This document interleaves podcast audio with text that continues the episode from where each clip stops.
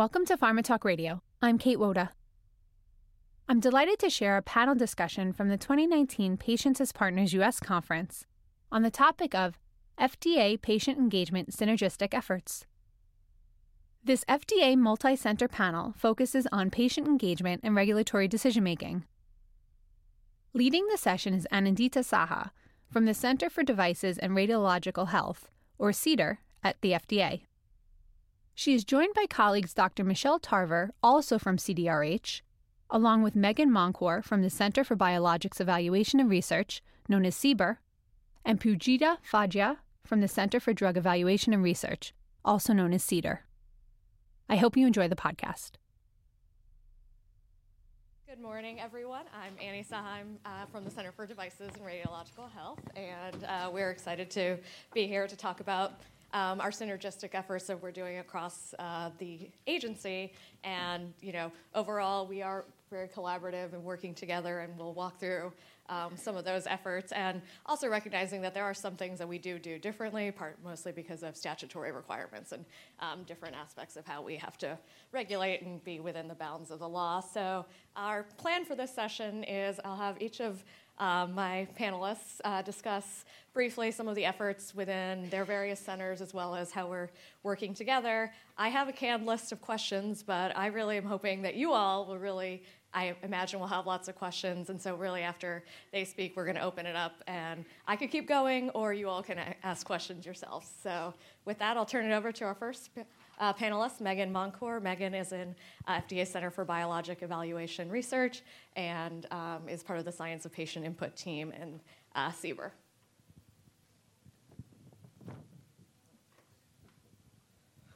Good morning. Um, first of all, I just want to say what a tremendous experience this has been. So, this is my first time attending this meeting, and I have, have just been so impressed. Um, and also, just to thank you uh, for inviting this. We really appreciate being, being part of this kind of a forum. So, a couple things that I'm going to talk about today. I'm going to talk just a little bit about CBER and what it is that we regulate, um, how CBER is bringing the patient voice um, into um, our reviews, um, also some of our initiatives, our patient focused initiatives, and then a little bit on how we are all working together. Um, and I'll also just quickly touch on these uh, contacts that we have posted up here. Um, so to begin with, I, I, have a feeling that most people in this room know a little bit about what, what CBER regulates, but we have a very broad um, product um, profile. So we, we regulate allergenics, we regulate vaccines, uh, we also regulate blood and blood products and advanced therapies like gene therapy, cell therapy, tissue therapy, um, some of the ways that patients, um, patient groups, caregivers can share their experience and knowledge with us uh, are through um, things like patient listening sessions, which I know that you just, just mentioned. So uh, we have an agreement with NORD. The National Organization of um, Rare Disorders, and they help us organize uh, listening sessions. A lot of times, those are requested by our review staff. So, for example, we recently had one with hemophilia patients, understanding their views on gene therapy and participation in clinical trials. Uh, we also have um, hear from patients in patient focused drug development meetings, and, and you heard a lot about that from um, those 24 disease specific uh, meetings that she was talking about. So, so that is an opportunity for uh, patient for us to hear about from patients um, and sort of how we uh, in CBER use that information. And this is not unique to CBER, but just as Pujita pointed out, it is part of our uh, of our clinical reviews, so it informs the clinical context for our drugs. Um, our drug review, our biologic reviews. Um, it also um, we use it as the basis for some of our research projects. So we use the output from those meetings. Um, and so switching over to some of our patient focused initiatives. So we have, uh, like, like we've heard many of the speakers say, we have a, a cross-discipline um, forum in CBER, so it's the Patient Engagement Work Group, and that includes representatives from our clinical review team, our policy team, our communications outreach team, our, our business team, um, to talk about what's going on not only across the agency with patient engagement, but within our center. Um, we also have a rare disease coordinating committee that is focused on uh, advancing uh, development of, of therapies for rare diseases and engaging patients in the rare disease area. And uh, finally, we have um, the Science of Patient Input Initiative, and that's where most of what I do falls under. And what that is, is we're looking to advance and translate the science of patient input. And by that, we mean um, using rigorous, um, scientifically rigorous methods like patient reported outcomes, patient preferences to capture the patient perspective, and then being able to pull that information into our regulatory decision making and reviews. So, for example, a recent project that I just worked on um, was leveraging two existing resources that we have. The first one is uh, electric, electronic healthcare data, um, like claims data, um, EHR data, that uh, FDA um, uses to monitor drug safety in the post marketing environment. So that's the first resource. And the second is a mobile app platform that was developed by FDA um, with a, a PCORI grant. And what we wanted to do was to be able to use those electronic healthcare data to identify a patient cohort to be able to follow longitudinally. Um, and this was just a feasibility project, but um, so why, why would we want to do that? Well, part of the reason is, is to answer the question that I've heard come up several times um, during this meeting. So you've got the patient perspective, but is it representative? Is it, does it capture the diversity not only of the, the clinical condition, but the demographics? Um, and also, um, to be able to use that mobile app to, to collect patient reported outcomes and patient preferences. So if we have this, this longitudinal um, cohort, we can start to look at things like how do preferences differ not only across patients, but uh, within a patient, or so often we are capturing preferences for an emerging therapy or a hypothetical therapy. So what do preferences look like before they try the therapy, and then perhaps we can look at what they look like after. So, so those are some of the things that um, we were interested in exploring. Um, so, jumping into how we all work together. Um, so, kind of second to being able to work so closely with patients is being able to work so closely with our colleagues in the other centers. I mean, this is truly a silo free zone. Um, it is um, really amazing. So, a lot of what you saw Pujita outline there about the guidances, these different meetings, um, develop drug development tools. That we are all working together, um, and, and and I will be talking about in a minute some of the ways that you all can contact CBER, but just at the end of the day, if you're contacting another center, we ultimately are going to hear about it because we are in very close contact um, and, and working together. So with that, I just wanted to just point out a couple of things, um, the CBER points of contact. So um, patient groups, caregivers, patients, if you want to request a meeting with CBER, you can email this, um, this, this contact here. Um, if you're interested in doing a patient preference study, we have um, somebody that you can contact directly, Martin Ho, and that's his email address.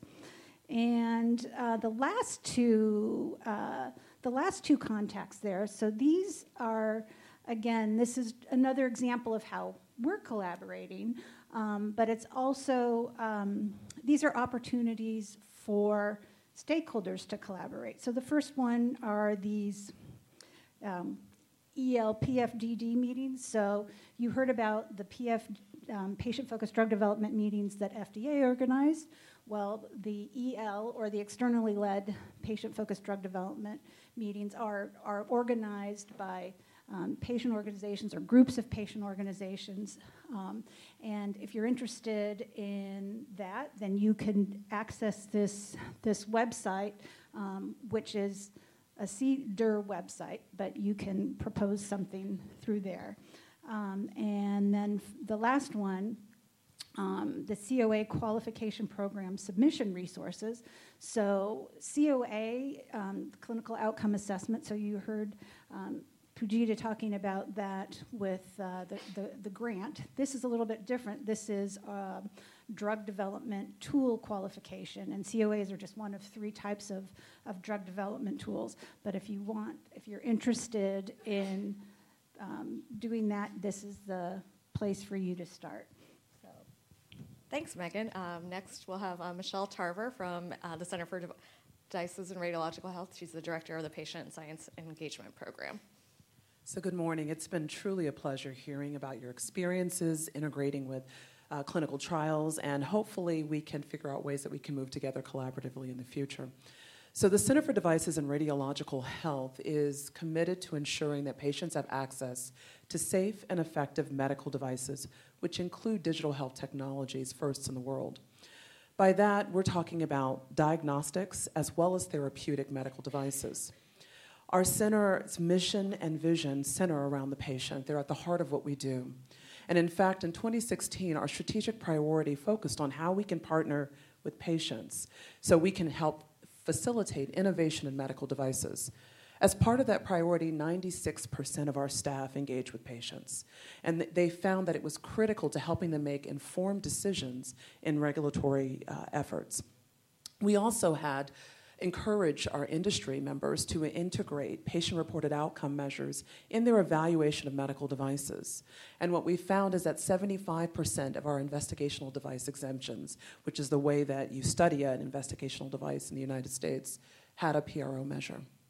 We also encourage the use of patient preference information, and you heard a little bit about that from Megan. But patient preference information is the way that we understand how patients weigh the benefits of a medical uh, product with the risks and how do they make that trade off. And so when we first started, there were no patient preference studies. Now we have 15 that are either in the pipeline or have been used to inform the labeling of a medical device or change a medical device. So we're really committed to ensuring this information is integrated into our daily business. So much so that we've established the Patient Science and Engagement Program. And as part of that program, we are charged with fostering the integration of patient perspective in the medical device development, evaluation, and surveillance. Some of the efforts that we've done in terms of fostering engagement at our center started with the Patient Engagement Advisory Committee. Um, I don't know if any of you have heard of it, but the Patient Engagement Advisory Committee is the only one like it at FDA. It is an advisory committee comprised solely of patients, caregivers, and patient advocates. And in fact, Sue Schrant is one of our members. That meeting we had in 2017 focused on patient engagement in clinical trials. And we talked about how can we have patients involved in the design of trials, the conduct of trials, and the communication of trial results. The recommendations that that committee gave us has led to us being committed to making a guidance that clarifies and debunks the myths around engaging with patients in medical device development. We've heard from industry members that they were concerned that FDA would be concerned, and we are writing a guidance to say we encourage you to do it as appropriate. Engage with patients, get their feedback, develop more quality trials that match and measure what they care about. So that's one of our major efforts this year. Another mechanism that we've established to help our staff members engage with patients is the patient and caregiver connection. This was established in 2018. And this is an effort for, at the time of the medical device review, that they could get input from patients in a systematic way that can inform their evaluation of a novel device. In fact, there are things that we don't always consider. Um, a lot of our staff are engineers or chemists or toxicologists and maybe haven't met a patient that lives with that condition. And being able to get that feedback as they're reviewing the submission at the time of the decision is very critical. So we've operationalized that, and we've got about five or six organizations already signed up. And if you're interested, we encourage you to reach out to us and let us know. We'd, we'd love to have you as part of our uh, network. The other effort that we've worked on, as you've already heard, we work collaboratively together internally and uh, externally with research partners. We have worked on ensuring that the patient perspective is encouraged um, to be integrated from the design and ideation phase of a medical device, the prototype development, the clinical study, and the medical device surveillance, so across the total product life cycle. And when we see gaps, when we see research needs, we collaborate with institutions across the country to help fill those needs so that we have worked on methodologic advancement in ways that we can use it in our regulatory efforts. The last thing I'd like to mention is that FDA alone is not the solution. We are part of the larger ecosystem. We're one cog, and we want to work with all the other relevant uh, partners. So, one of our strategic priorities this year is collaborative communities. We recognize that it's only when we sit together at the table with patients and providers and payers and hospital networks and regulators and industry that's when we come up with comprehensive solutions to shared challenges, where we can leverage opportunities to move the ball forward and meet the needs appropriately for all the stakeholders in the community. So, if you have any questions about those efforts, please reach out to us in terms of meetings if you'd like to talk with us further. If you're interested in our patient preference information or uh, PRO development, please reach out to us about that at the mailboxes listed there. And if you're interested in collaborative communities, please let us know. We're not establishing them. We want the community to establish them, but we'd love to participate if it meets one of our regulatory needs as well. So, with that, I will pass the microphone on to Pujita.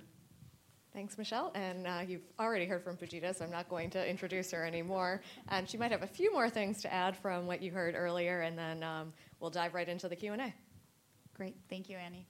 Um, as Annie mentioned, you know, I won't I won't belabor this, but um, you know, I talked about some of the guidance work that we're doing at CDER and across, actually, because all three centers are involved in the guidance development work that we're doing. Um, the Standard Core COA um, grant program that we recently launched that is really aimed to figure out it's supposed to be a multi-stakeholder collaboration so really trying to figure out well how do we move that forward but along with that um, i mentioned the disease-specific fda-led meetings um, it, it was a PDUFA 5 commitment but it is something that we are continuing on internally.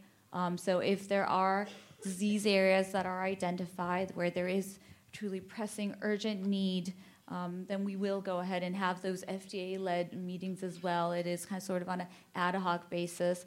Last year we had two, and it is really was in support of getting more information on the opioids crisis. So we had one on opioid use disorder, and the other was on chronic pain. So those are still um, going along.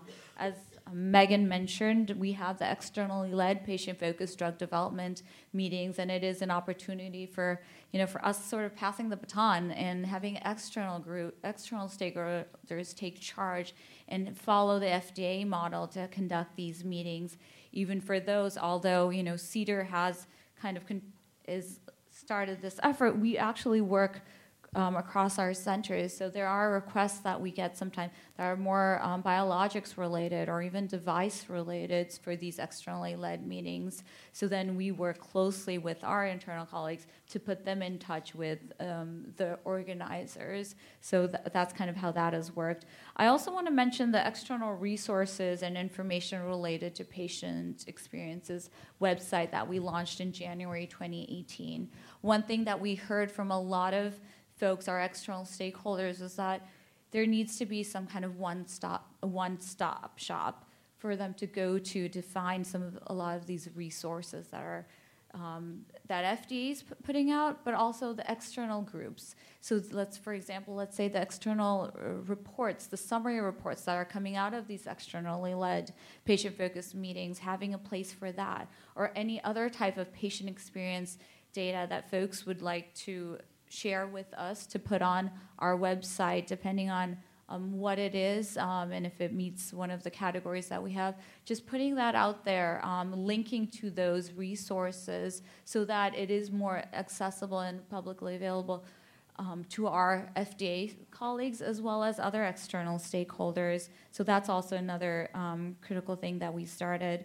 And at the end of the day, all of this is really to think about well, how can we successfully integrate the patient perspective and patient input into our overall drug development programs and regulatory decision making. And as you've heard from our CBER and CDRH colleagues, I would say for all of us, it's really figuring out well, how do we foster a better relationship? And at the end of the day, how can that input really truly inform our regulatory decision making?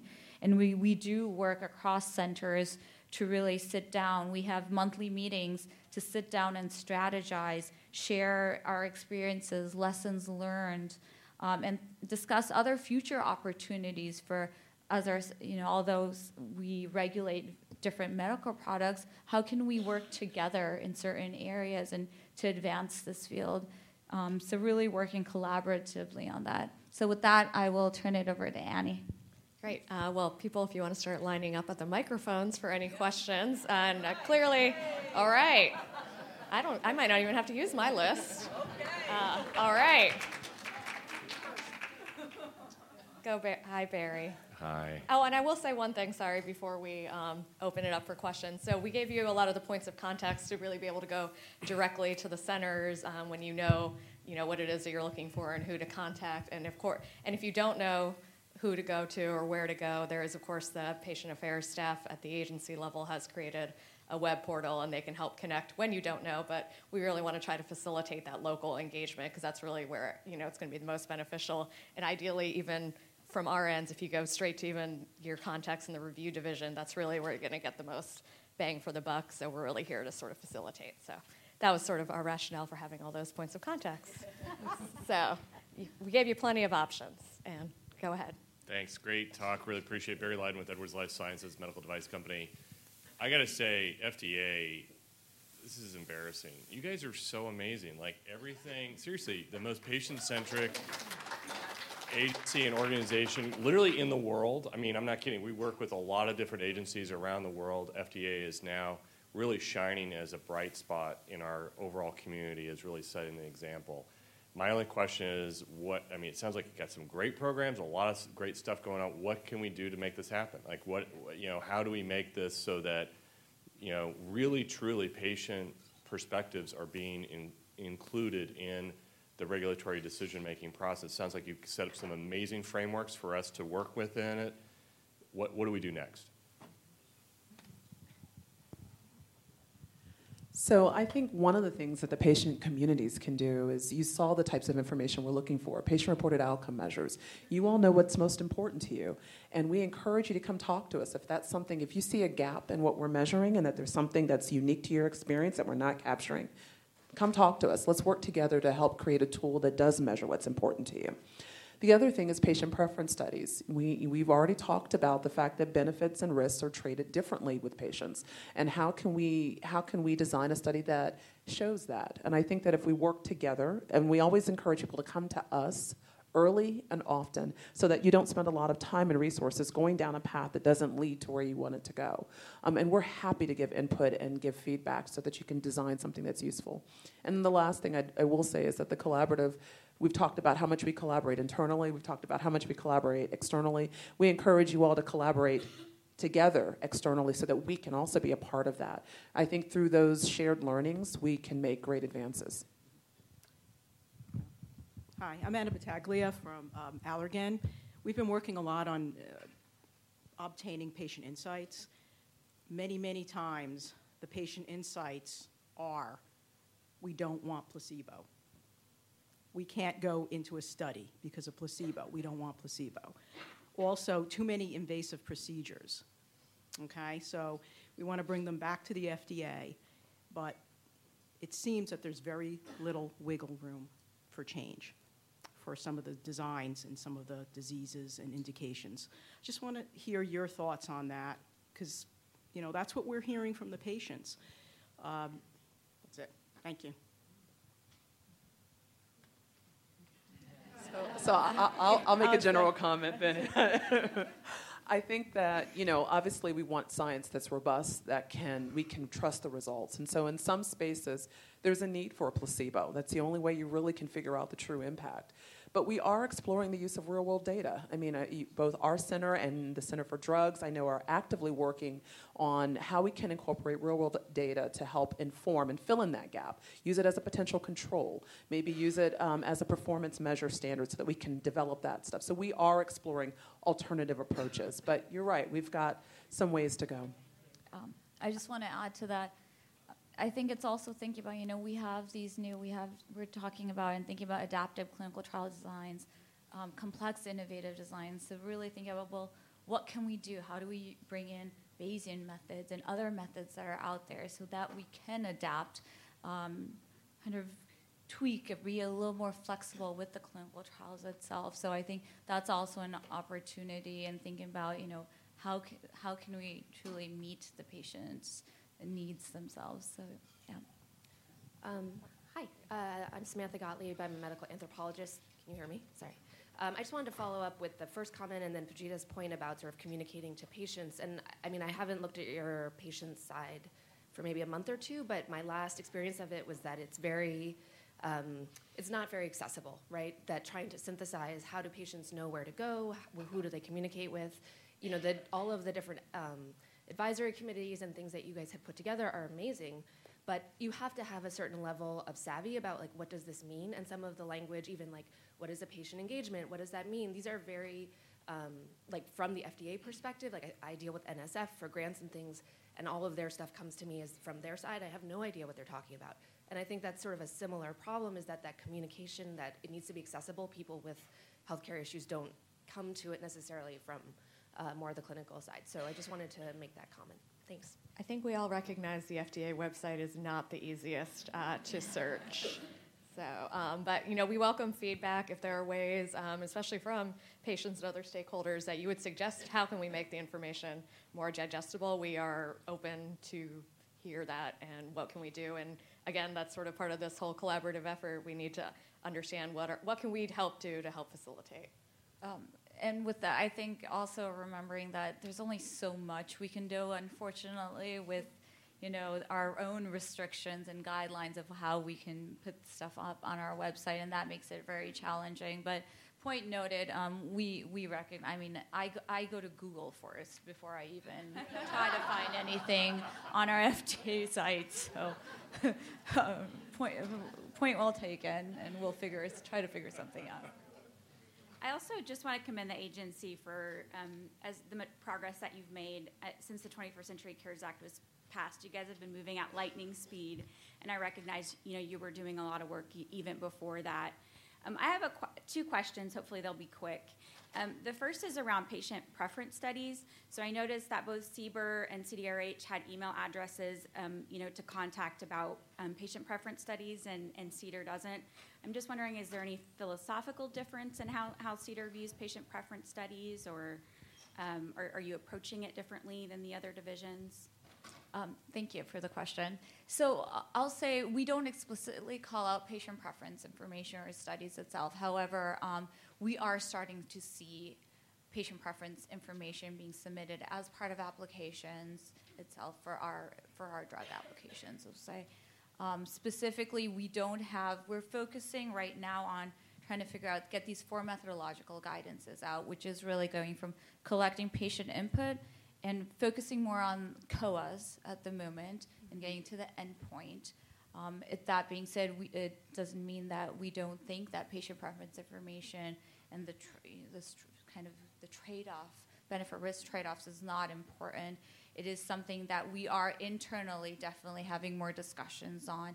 However, if folks, if external stakeholders are interested and would like to further discuss the opportunities for that, there are actually a few ways that um, you, can go about doing that. You can contact the patient focused inbox let and we will then route and try to figure out you know how can we get a group together to sit down and discuss um, get the review divisions involved we have done that for various um, several groups that are doing conducting various types of patient preference studies Um, there's also the Critical Path Innovation Meetings route. Um, it's called CPIMS, the short form for it, and that's where you can where you can bring patient stakeholders, industry, researchers together in the pre-competitive stage to come and talk about sort of the methodological issues or technological issues, let's say in general, then that's another opportunity if folks would like to come in and talk to CDER specifically, and that's also cross center, so we can bring in our other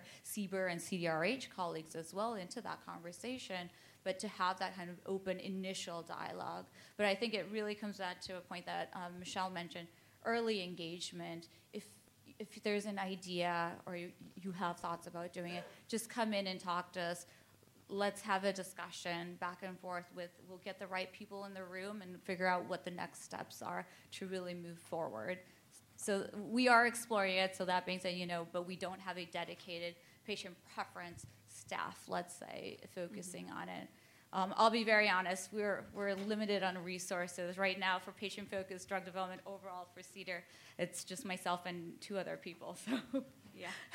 but yes, thank you. And I will add, I think part of, part of that too is why you saw CDRH and CBER as a construct of our regulatory frameworks and our legal frameworks. So the guidance on patient preferences is for devices, and mm-hmm. Biologic Center for Biologics does have some medical devices under it, so that's why you would see some of those contacts Okay, That, so it's sort of a construct of our regulatory frameworks. And maybe it's too early now to answer this, but I know there was a lot of feedback um, at the workshop in the fall to discuss guidance two and three, and, and as well in the public docket um, to include patient preference um, studies in those guidance documents. And I wondered if um, you know that's going to be added in, in the draft when it's released, or is it too early to say? Um, I'll be honest; it's, too early to say. However, we are we are reviewing. We have gone through the um, all of the comments that are there, so it's really internally for us to try to figure out where it would be best to um, ad- address that and talk about further, you know, opportunities in that space. So it could be in the four me- methodological guidances.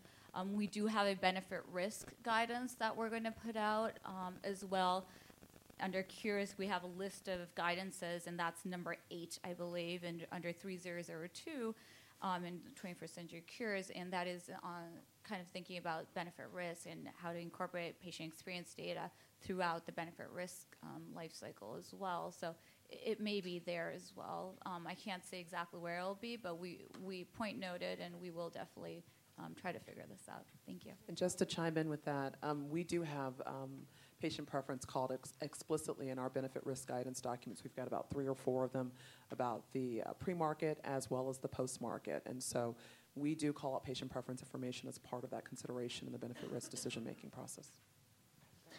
Uh, hi, I'm Ellen Sonnet from Cancer Care.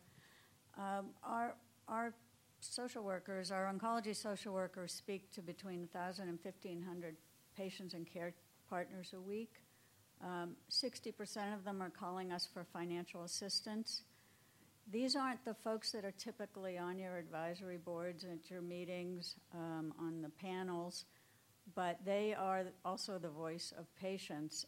And how can we work together to make sure that patient preference data and patient voices reflect the diversity of the population that has these diseases?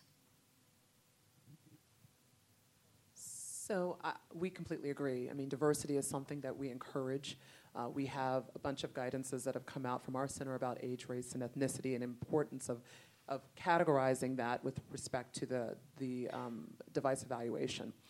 One of the things that we've talked about um, at our peak meetings is that there is an open public hearing session where anyone can provide comments, written, videotaped, and we will read them into the record, and they will be considered by the committee in the discussion. So that's one mechanism. We also have we encourage patient organizations that do tap into the, that community to work with us. So reach out to us so that you can be the conduit to reach those kinds of patients that we don't necessarily have easy access to. Um, so we do want to include those voices, and we appreciate any help you can give. Well, well this is kind of a shameful question, but Do you have any resources that um, are available to help us aggregate the data and provide it to you in a format that works for you? So, so I, I think you're talking financial resources. so I, I would say that it just depends on the research question. I mean, I think that if there's an idea that you have that fits within our regulatory science uh, framework, that we do consider uh, research proposals from all groups. And I, I just want to mention one thing. I think this is FDA wide BAA's broad agency announcements. We do have that where um, we've laid out kind of the strategic priority areas for. Um, I don't know if it's I can't remember if it's center specific or if It's, a- it's agency. specific. Yeah, I think it's agency specific.